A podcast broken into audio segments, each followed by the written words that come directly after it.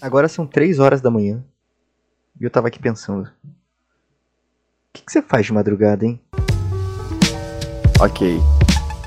Bom, muita coisa tá acontecendo aí, eu tô, eu tô fazendo bastante coisa, na verdade. Jogar, eu tô jogando. Eu tô me aventurando no, no Counter-Strike agora, depois de muito tempo sem jogar algum FPS, né? Certo. E.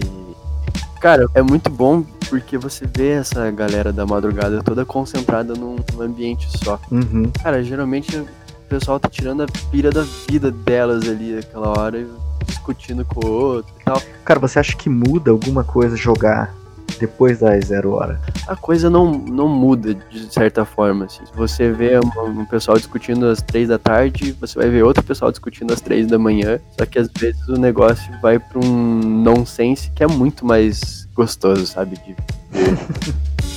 Pode crer.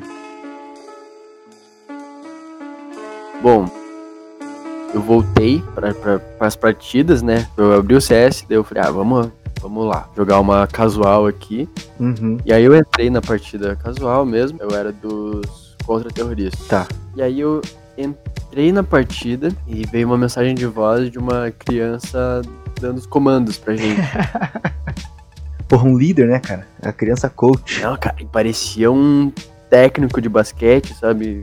Incentivando a galera. Aí, vai pro fundo, meu irmão. Vai pro fundo, cara. E eu não consegui. Desculpa, criança, se você estiver ouvindo isso aí. Desculpa. Porra, meu irmão, tá fazendo merda aí, cara. Esse é o assustador. Agora vai, hein. Cara, eu tava esses dias reclamando assim das crianças no servidor e tal. Aí eu pensei, mano, eu era uma criança na Lan House, tá ligado? É. Jogando com a rapaziada. Então, é isso aí mesmo, tá ligado? Aqui é só headshot na cabeça, hein. É a condição. It fades with age and succumbs to sickness. Then there is the chi, the inner strength. Everyone possesses it too.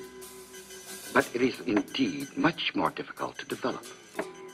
The inner strength lasts through every heat, through old age, and beyond. Cara, sabe uma coisa que eu gosto na madrugada? O silêncio, tá ligado? Uhum. Porque na madrugada eu acho que a gente tende a produzir menos barulho. Cara, e só isso já é um outro estilo de vida. Uhum. E a madrugada eu acho que ela tem uma atmosfera assim que é ideal pra você ler uns textos com mais atenção, Exatamente. Pra você se envolver num projeto criativo, sabe? E eu acho que a solidão da madrugada, ela te coloca em, em um contato mais íntimo com você mesmo. É, Eu sinto como se eu estivesse mais presente assim nas coisas que eu tô fazendo. Me percebo mais, não sei. exatamente. Pô, isso é um bom tópico de ser discutido, né, cara? Porque quem vive de madrugada nesse silêncio, né? Às vezes por você tem muitos estímulos ali, mas existe essa hora e aí você tem que enfrentar seus próprios pensamentos, né, cara? Sim, as suas próprias questões. Eu acho que a madrugada é um cenário ideal pra mim. I said, empty your mind. E aí a madrugada, pô, cara, você consegue pensar no seu passado, você consegue pensar no seu futuro. E, e você acaba se permitindo a, a sentir essas emoções, né, cara? Que é um fator muito importante pra você começar a se desenvolver. Eu acho a madrugada muito caótica quando ela. quando você permite que ela seja, entendeu? Pode crer. Mas é do caos, é do caos que procede e se desenvolve a criação, né? Total, irmão.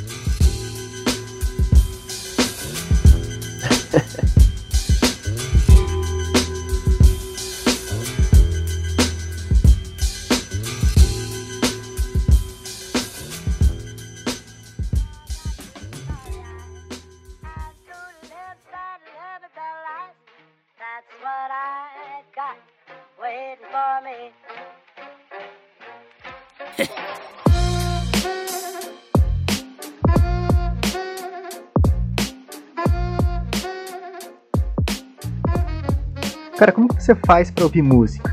Você baixa as músicas que você quer ouvir? Cara, ultimamente eu não baixo mais. Mas eu, mas eu também não sou muito entusiasta de aplicativos de streaming. Porque assim, a nossa geração cresceu de uma maneira tipo que a gente ia correr atrás, né, cara? Uhum. A gente conhecia bandas por, por contato com outras pessoas, é, por novela, por filme, tudo. Hoje em dia, cara, é uma parada, tipo, simplesmente move o dedo e você conhece uma banda e só escuta uma música dessa banda. Pois é, cara. Eu acho que essa cultura de streaming tá refletindo uma produção cultural muito própria, assim. Sim. Do tipo, eu vejo cada vez mais artistas preferirem lançar singles para que esses singles entrem em determinadas playlists do que lançar um álbum e tal. Uhum. Sem contar que as plataformas estão fazendo contrato com esses artistas para que eles postem músicas exclusivamente ali, forçando a gente a assinar vários serviços. Exato, Isso só fortalece o debate sobre a pirataria, né, cara? Sim. Sim. Mesmo debate que tá acontecendo com as plataformas de streaming de filmes, né? Justamente, cara. Porque a gente cresceu numa geração que a gente tinha que baixar, a gente tinha que ir atrás dessa coisa.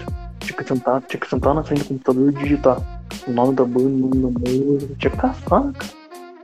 E você vê o que é música boa da banda e o que é música- ruim da banda, né? Então você, assim, você criava a tua opinião com relação à banda. E pior que eu, eu sou meio old school pra essas paradas, tá ligado? Eu ainda baixo assim, as músicas, eu gosto de ter aqui as paradas é, organizadas e tal. Eu também, também, eu também fazia isso.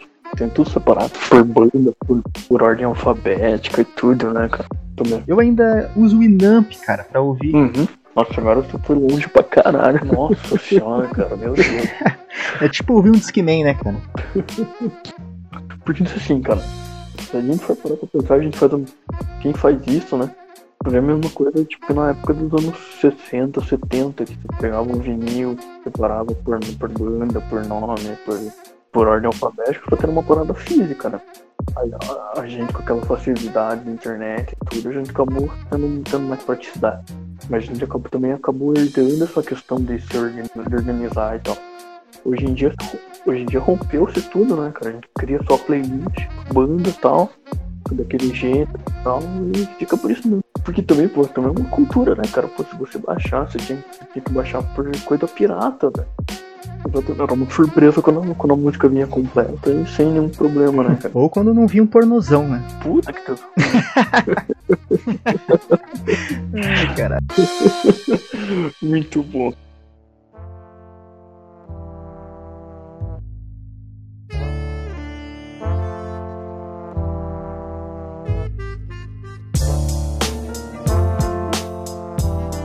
Nossa, é muito louco de pensar que hoje a gente tá super imerso nessa cultura de streaming e a facilidade que tem da gente assistir um filme, assistir uma série, é, ter acesso a filmes de outras culturas que não sejam americana.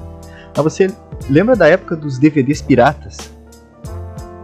Nossa, meu pai comprava tanto DVD pirata. Tinha, tinha um amigo do meu pai que era bem duvidoso. Sabe aquela pessoa que você olha e você pensa, Tipo o Agostinho Carrara. Timor, sim, bem. Só que Agostinho Carrara, assim, mais do mal. Evil. Ele tinha, tipo, uma caminhonete, assim, sabe? E vendia DVD pirata. E daí meu pai comprava muito. Peraí, era aquele cara de cadeira de rodas na frente do terminal? Não, tinha esse cara também da cadeira de rodas. Esse, daí meu pai comprava muita coisa pirata. Nossa. Pior que meu pai também. Meu pai não podia ver um 3x10, 3x10. E já ia trazendo um Piratas do Caribe, um Adam Sandler, ou algum filme de Brucutu que tinha acabado de lançar. Nossa, sério, porque nessa época que o DVD tava em alta, né, das locadoras e nossa, e eu lembro que era sempre uma parada bosta, cara. Era sempre uns filmes ruins, qualidade ruim. Era filmado no cinema. Pior que era isso aí mesmo. Os caras não estavam nem aí pra qualidade do filme. Mas o DVD pirata, ele foi bastante democrático também. É verdade, com certeza, bem. Até porque, tipo, a gente tem que contextualizar, né? Que época que era, era tipo época de locadora, eram umas paradas assim. E eu lembro que quando saía, assim, coisas, é, filmes estreantes, né? Que era novidade, era tipo, não parava nas O locadoras. cinema sempre foi caro. É, naquela época eu lembro que era uma graninha. Sem contar que 3x10 mexia com a gente. saudade do cinema. Nossa, hum, consigo sentir o sabor da pipoquinha. Tá merda. Da coquinha. Porra, alta gastronomia. Nossa, que saudade, cara. Eu lembro que a Helena não perdia a oportunidade de se atrasar num filme. oportunidade pra chegar na metade do trailer.